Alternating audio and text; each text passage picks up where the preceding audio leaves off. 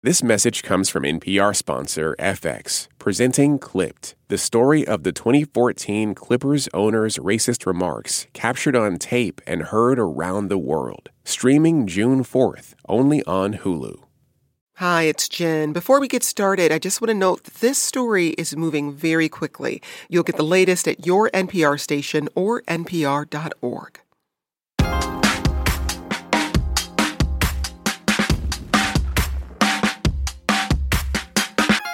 The fight over mifepristone continues.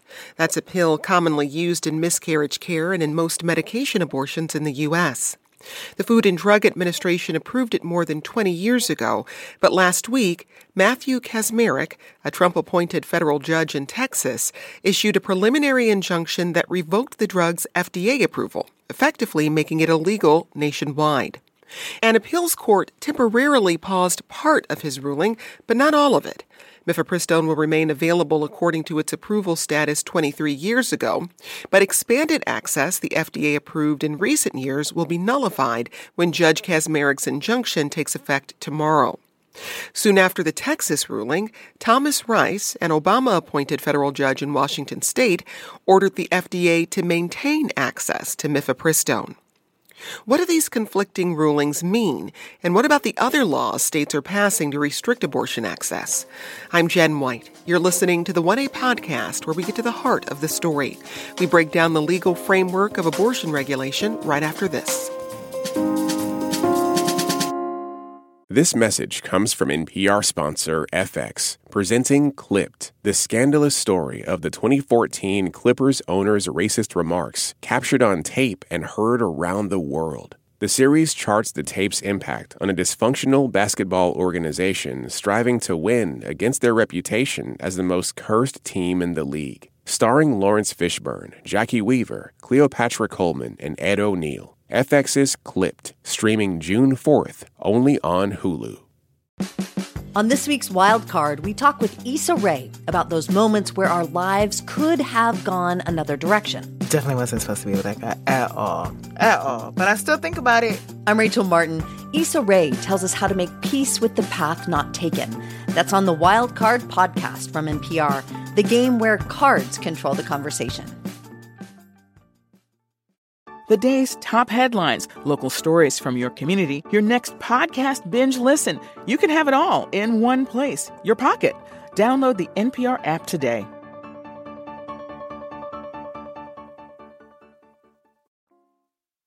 These days, it can feel like the news is fighting for your attention wherever you turn, but staying informed shouldn't be a battle. Everything you need to navigate the stories that matter to you is at your fingertips. The NPR app cuts through the noise, bringing you local, national, and global coverage. No paywalls, no profits, no nonsense. Download the NPR app in your app store today, or you can go to npr.org/slash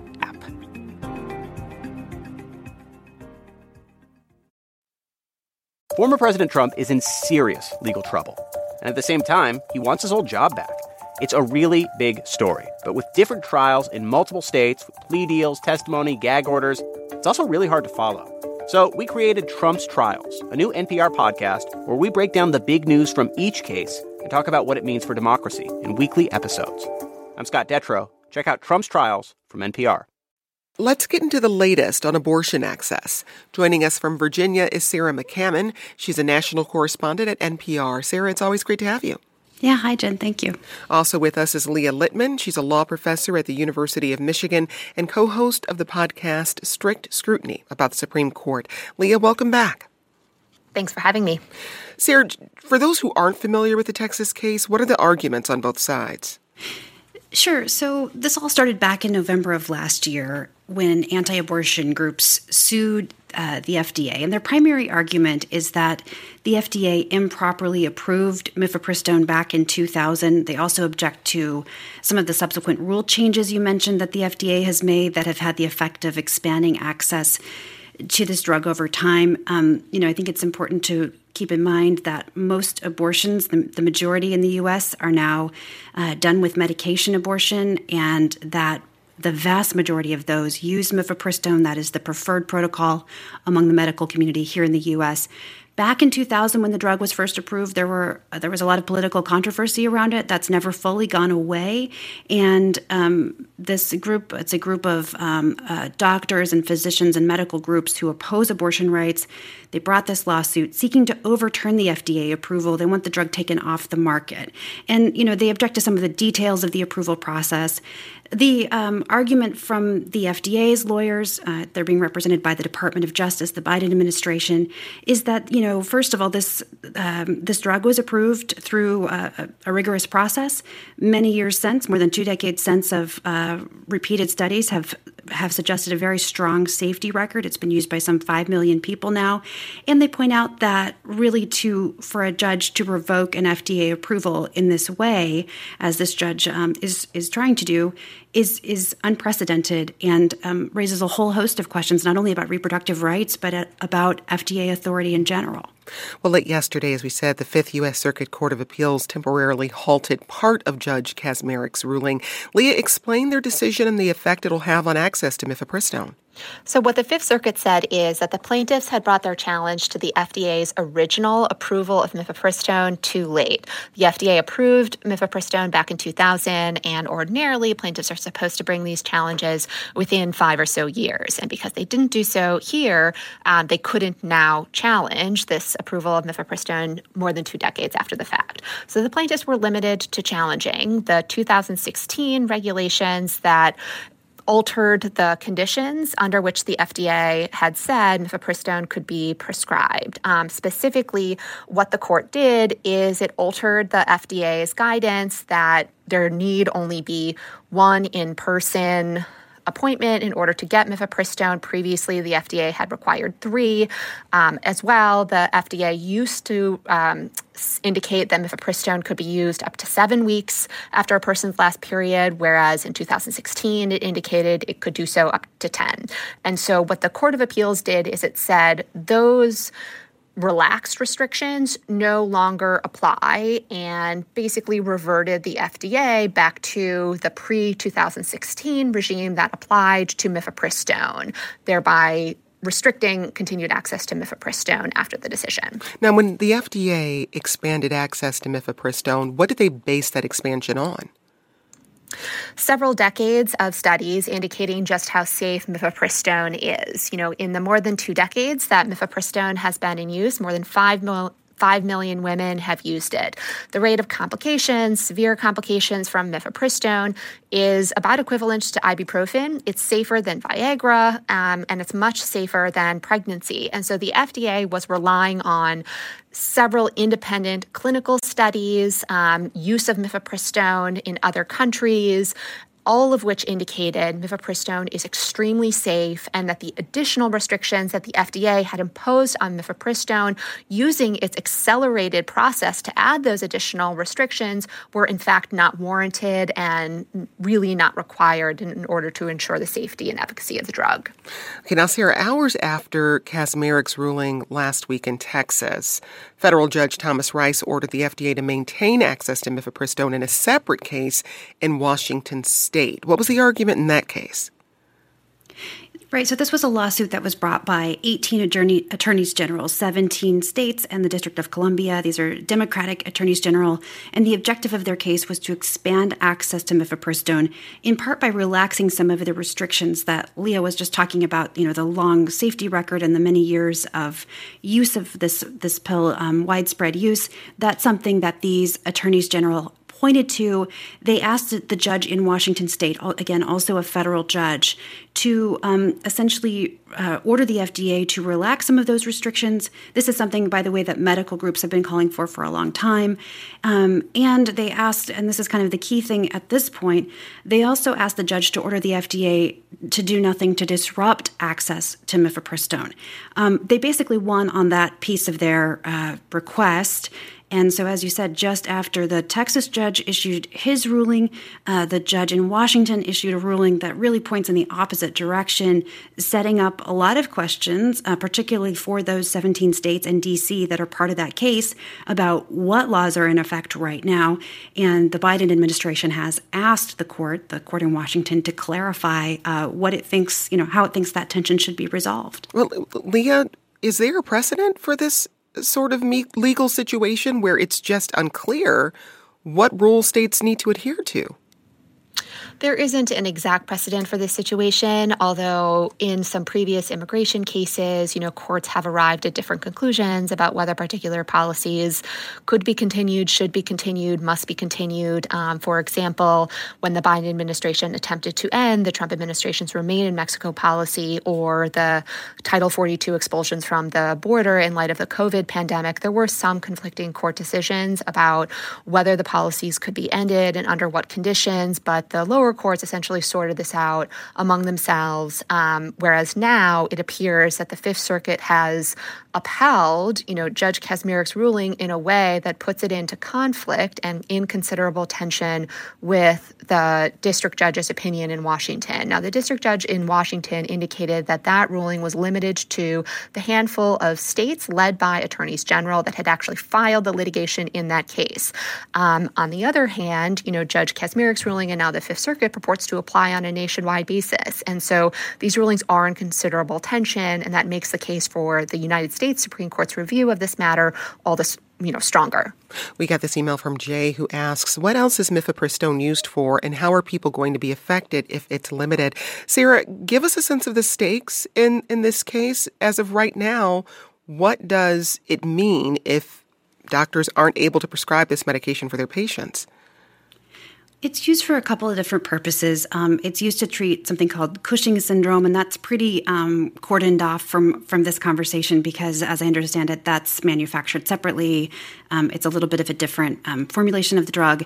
Uh, but what is relevant is it's also used in addition to inducing abortion, uh, usually in the first trimester, it's also used for miscarriage management. So, you know, if a woman's having a miscarriage and it's not fully completed, um, mifepristone can be used to help essentially expedite that process, um, move her body along, and it's something that you know many patients choose uh, to sort of ease that difficult process. Um, you know the the plaintiffs have argued that this wouldn't have any bearing on that kind of use, but I think um, you know it's really unclear how that will look if, if this drug truly ends up being uh, difficult to produce and distribute ultimately. Um, but it, in terms of the, the, broader stakes, as we mentioned earlier, medication abortion is the dominant form of abortion. According to the Guttmacher Institute, it's around 53, 54% of abortions in the U.S. Um, as of last year. And a lot of people think that number is rising as uh, abortion restrictions have taken effect in so many states in the last several months. And again, about 98%, according to Guttmacher, of those medication abortions involve this pill, this protocol that begins with mifepristone and then is followed by another drug, misoprostol. Um, so it's pretty safe to say that most abortions in the U.S. or a majority use mifepristone. Um, and you know, many patients prefer medication abortions. They can um, be they can be done at home to some degree. And uh, for some people, especially earlier in pregnancy, that's a preferred option rather than having a procedure. Right. And, and to be clear, in the case of miscarriage, if the miscarriage doesn't clear the body on its own, then the alternative is a D&C, a dilation and curettage, which is a medical surgical procedure. Well, next we talk about the regulatory future of mifepristone. Back with more in a moment. Trials in multiple states, state and federal charges, plea deals, witness testimony, gag orders. The trials of former President Trump are really hard to keep straight. And that's why we created Trump's Trials, a weekly podcast where we break down the biggest news from each of his legal cases and what it all means for democracy in about 15 minutes. I'm Scott Detrow. Listen to Trump's Trials from NPR. Hey there, this is Felix Contreras, one of the co hosts of Alt Latino, the podcast from NPR Music where we discuss Latinx culture, music, and heritage with the artists that create it. Listen now to the Alt Latino podcast from NPR.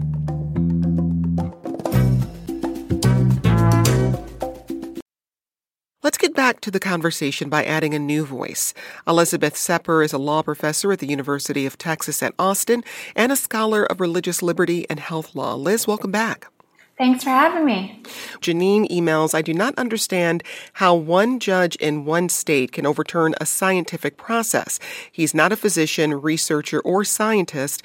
What are his qualifications to disallow a drug? Eh, Elizabeth, eh, can you can you speak to that issue?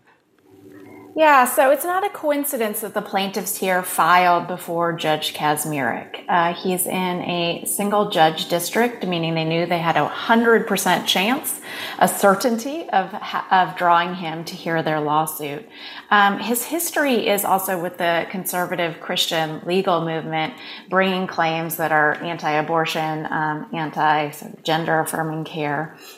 And so in his decision, um, he doesn't he, purports to be concerned about the FDA's overlooking of scientific evidence, but he draws on, for instance, a purported study from a website called abortionchangesyou.com, a blog where anonymous comments uh, say that abortion changed them. Um, but that's not a scientific study. Uh, it, it, doesn't have any of the protocols we would expect from good science.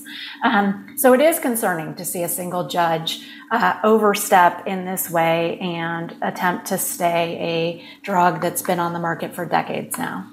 Well, the DOJ appealed the Texas decision to the U.S. Appeals Court. The next move there is the Supreme Court. Leah, what about the Washington state case? Is that also being appealed?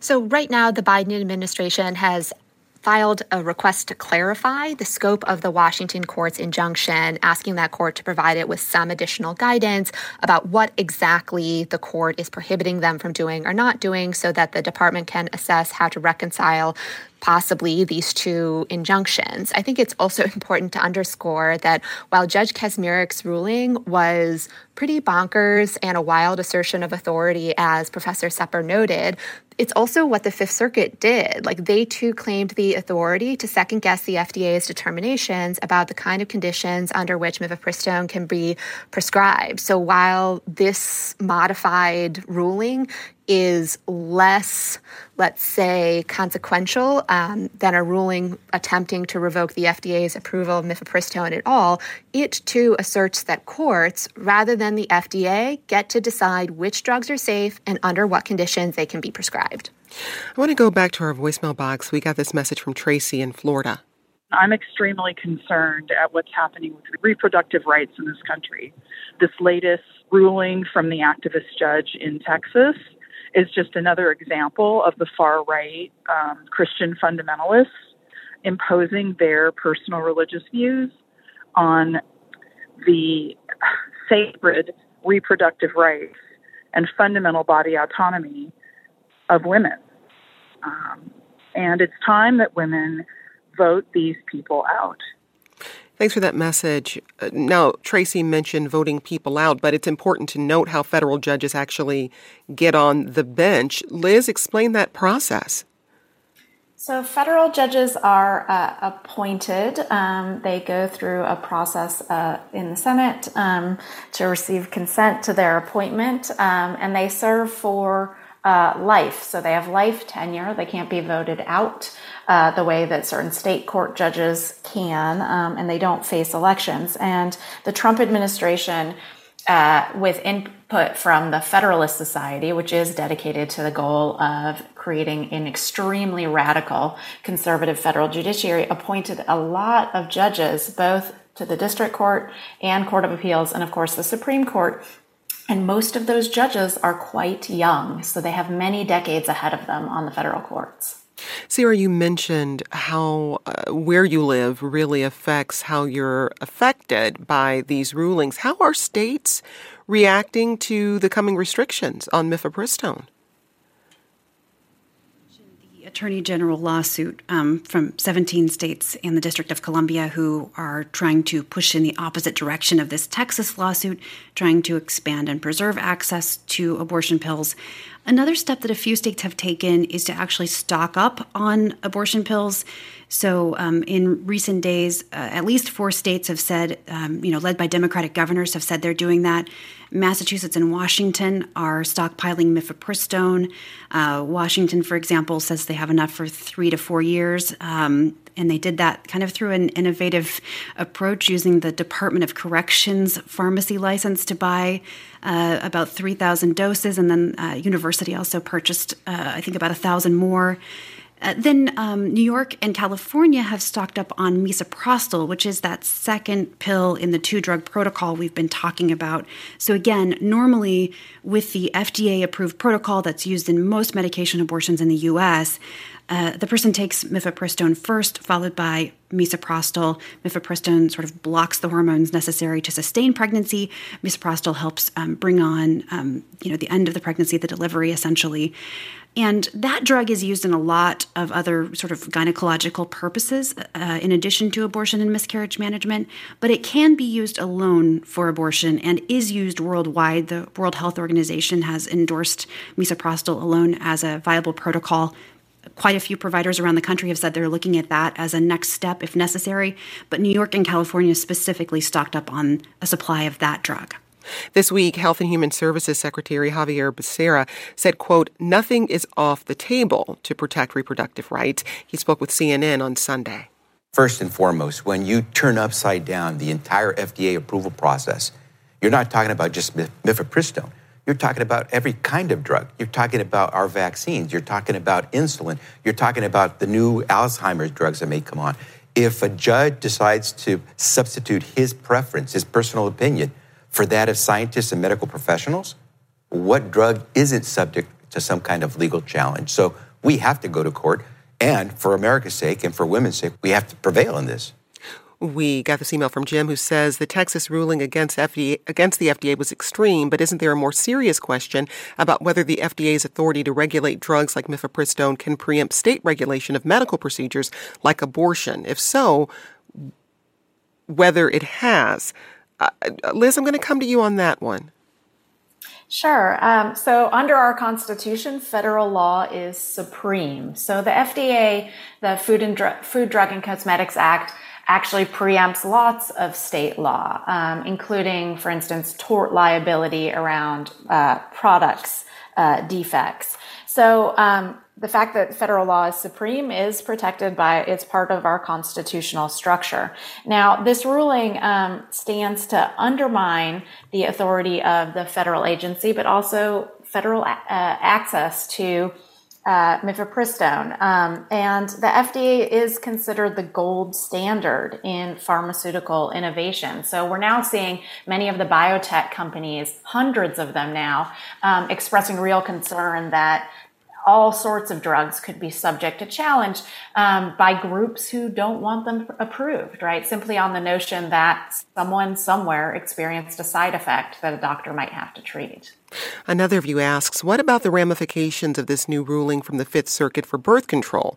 In recent years, the FDA has also issued updated guidelines on various birth control methods, including the IUD. Is birth control next? And Leah, what are you watching from a legal perspective about what these rulings mean for other med- medications, specifically birth control? I think it's extremely likely that these rulings are likely to lead to additional challenges and decisions that will restrict access to other forms of medication as well. Um, you know, recently a district judge in Texas invalidated the Affordable Care Act's, you know, preventative care um, uh, regime that required insurers to offer coverage for PrEP drugs, you know, that um, prevent and guard against the risk of acquiring HIV. Judge Kacsmaryk, the district judge in this case, had previously um, issued a ruling that limited access to contraception services under the Family Planning Federal Program for minors. Um, the federal law that the district judge in this case and Court of Appeals relied on, the Comstock Act, restricts, you know, not just abortifacients, um, but also, you know, other items that might be used in lewd and lascivious ways, and you know that act um, could also be applied to contraception. Um, so I think it's extremely likely that this is not going to stop with abortion. Um, you know, after 2016 the FDA approved other drugs under you know new and different circumstances including covid drugs you know in response to the pandemic and so nothing is going to stop this case just on the issue of abortion or limited just to those circumstances. Janet in Virginia left us this message. My mother had an abortion. I had an abortion, and I'm very concerned that the state of Virginia may take steps to outlaw abortion. And I'm concerned that my daughters, who are in their 20s, may be sacrificed on the altar of right wing extremism because Virginia legislators do not understand basic reproductive biology. They do not understand miscarriage and ectopic pregnancy. and I'm afraid that my daughters will not get sufficient medical care should they become pregnant intentionally or unintentionally. And I would advise them, if they got pregnant, to move out of the state of Virginia if our legislature tries to do extreme things to outlaw abortion or access to mifepristone and misoprostol. Sarah, you, you've talked to people who are affected by these restrictions on abortion and specifically how it affects miscarriage care. What have you learned? Right. Um, you know, as we've mentioned, the, the this drug mifepristone, it's um, FDA approved for use for abortion care, but it's also widely used uh, to help people who are experiencing miscarriages. Um, depending on the circumstances and the gestation, sometimes uh, miscarriage care requires a surgical procedure uh, to, you know, remove the contents of the uterus to complete the miscarriage. Um, you know, that's for the woman's health and safety. And something that mifepristone can do is sort of expedite that process and prevent the need for a surgical procedure. So it's often prescribed by doctors, um, you know, in that situation where someone's experiencing a miscarriage. And you know, in other countries, I've I've reported along with colleagues on the fact that in Canada, it's you know it's much easier to get access to this drug for for both abortion and miscarriage. Um, but people here, you know, until uh, very recently, and and even to a certain extent now, have had to go through the same protocols um, you know, whether they're seeking an abortion or dealing with a miscarriage, it, it's it's a heavily regulated drug. There are layers of restrictions on mifepristone above and beyond uh, typical prescription drugs. The Biden administration had eased some of those, as had the Obama administration. But you know, once again, this court ruling overnight uh, puts a lot of that back in place. We got this question from Aaron who asks When I hear that you can't mail these drugs, is that because they're being sent using a federal mailing system? Can you use a private delivery like DHL or any of the other types of systems that deliver without using the federal mail system? Liz? It applies both to U.S. mails and to common carriers uh, generally. Um, though during Anthony Comstock's uh, time, postal inspectors were sent out everywhere to comb through the mail and try to identify who was receiving information about contraceptives or abortifacients or those devices. So you could imagine under a different um, uh, presidential administration uh, the use of postal inspectors again to try to ferret out who is receiving medication abortion through the mail. So, because of these two competing rulings in Washington state and Texas, it's likely that this issue will end up before the Supreme Court fairly soon. Sarah, what path could it take to get there? And are we talking two separate Supreme Court cases or one that would speak to both rulings? Well, the Department of Justice uh, could appeal this stay if they so choose to the Supreme Court, um, considering that it it does considerably roll back uh, the current state of mifepristone access. Theoretically, the alliance, the plaintiffs group, could appeal it too if um, you know the the fact that it says that the statute of limitations is up for the 2000 FDA approval. Um, that is a loss for these groups, although overall they're they're celebrating this decision as a win. So um, I'm not sure if that would happen. Um, and as you mentioned, there's this other Washington State, this you know federal case in Washington State out there that the Department of Justice has asked for clarity. And so there are a number of different ways, uh, as I understand it, that it could end up before the Supreme Court. I think everybody thinks it's going to one way or another. We got this question from Rick who emails the judge, he's referring to Judge Kacsmaryk in Texas, is in for life and he is the only federal judge for his district, so anti abortion rights groups can choose him for their cases. What is the possibility of expanding that court district and appointing a couple of more judges, thereby diluting his influence? Liz? Uh, my colleague Steve Vladeck at the University of Texas is actually thinking quite a lot about what we might do about single judge districts as we're seeing them being used, particularly in Texas, um, to judge shop, not just a forum shop. Um, yes, yeah, so there are options to expand uh, districts to encompass greater numbers of judges. Even having something like three judges would dilute the power of any particular judge to sort of manipulate, to allow plaintiffs to manipulate um, the likely outcome of cases they file. So while the future of mifepristone access depends on court action, other states are still cracking down on abortion access. Last week, Republican Idaho Governor Brad Little signed a law limiting abortion-related travel for minors. Sarah, walk us through the new Idaho law. What does it criminalize?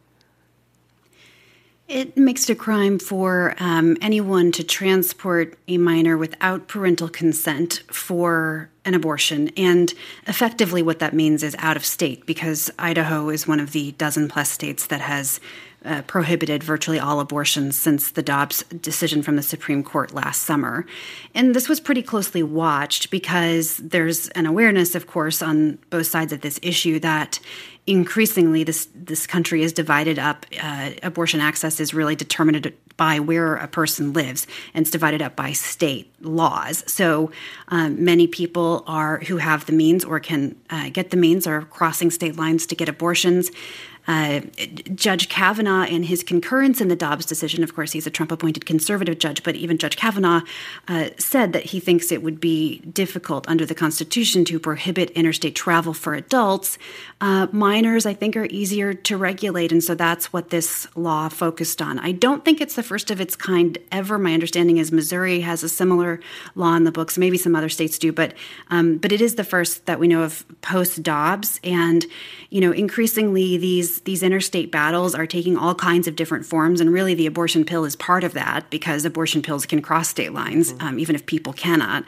Uh, so this Idaho um, law is significant, and um, it'll be interesting to see, you know, who it's applied to. It, it could even apply to, to, to other family members who aren't parents, for example.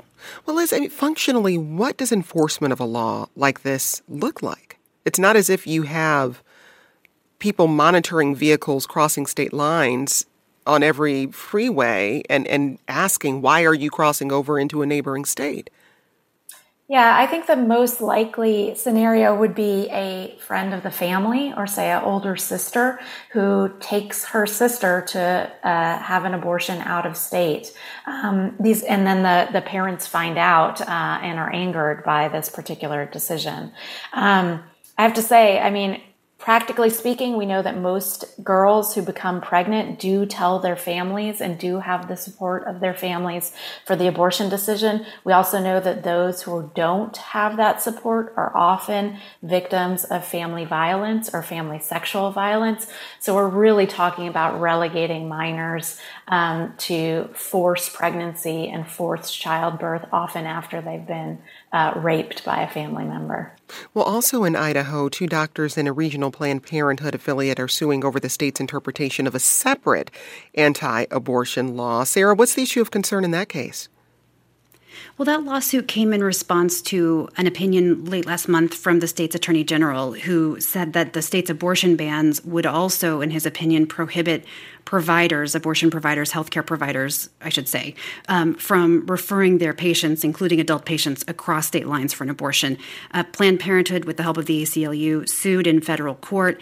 Um, the, the, Attorney General has since rolled back that interpretation. So um, I think we're seeing him back off of that at least for now. But it is another indication of the stakes surrounding these interstate issues and how uh, various states' laws clash with one another.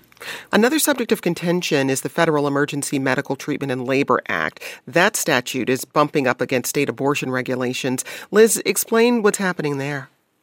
Right. Uh, the Emergency Medical Treatment and Labor Act, EMTALA as it's known, uh, requires emergency room doctors to stabilize emergency medical conditions. Um, and for people who are pregnant, this can mean uh, serious conditions that threaten their health, um, including uh, miscarriage, including premature previability rupture of the membranes, um, where the standard of care would be to offer to perform an abortion at that moment.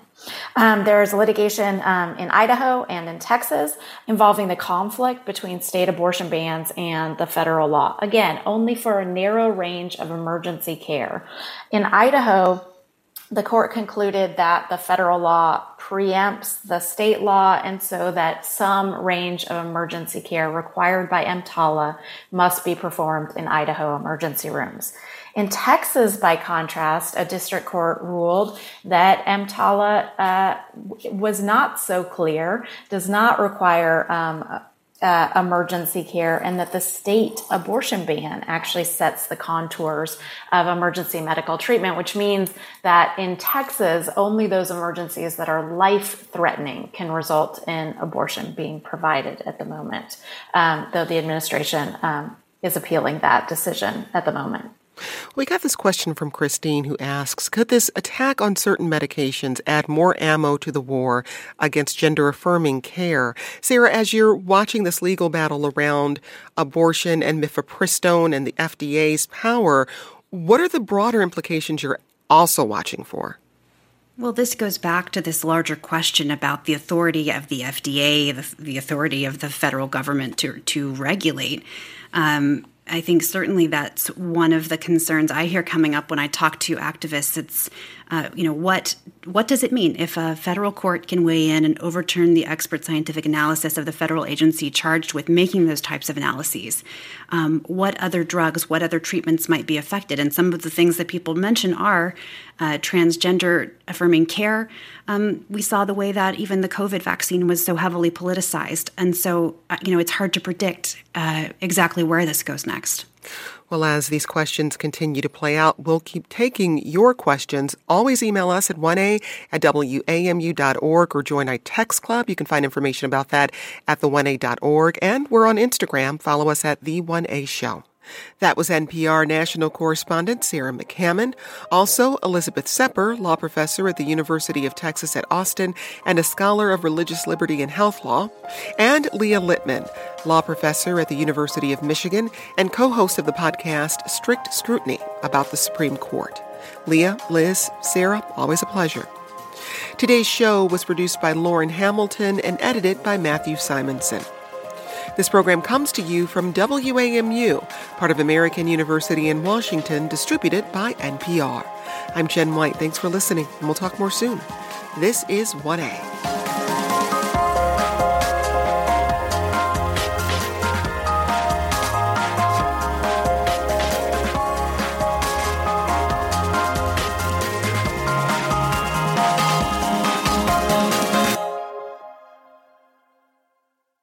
NPR brings you the updates you need on the day's biggest headlines. The Senate narrowly passed the debt ceiling bill that will prevent the country from defaulting on its loans. Stories from across the world. Knowing how to forage and to live with the land is integral to Amis culture. And down your block. From CPR News, this is Colorado Matters. And you can find all of that and more in your pocket. Download the NPR app today.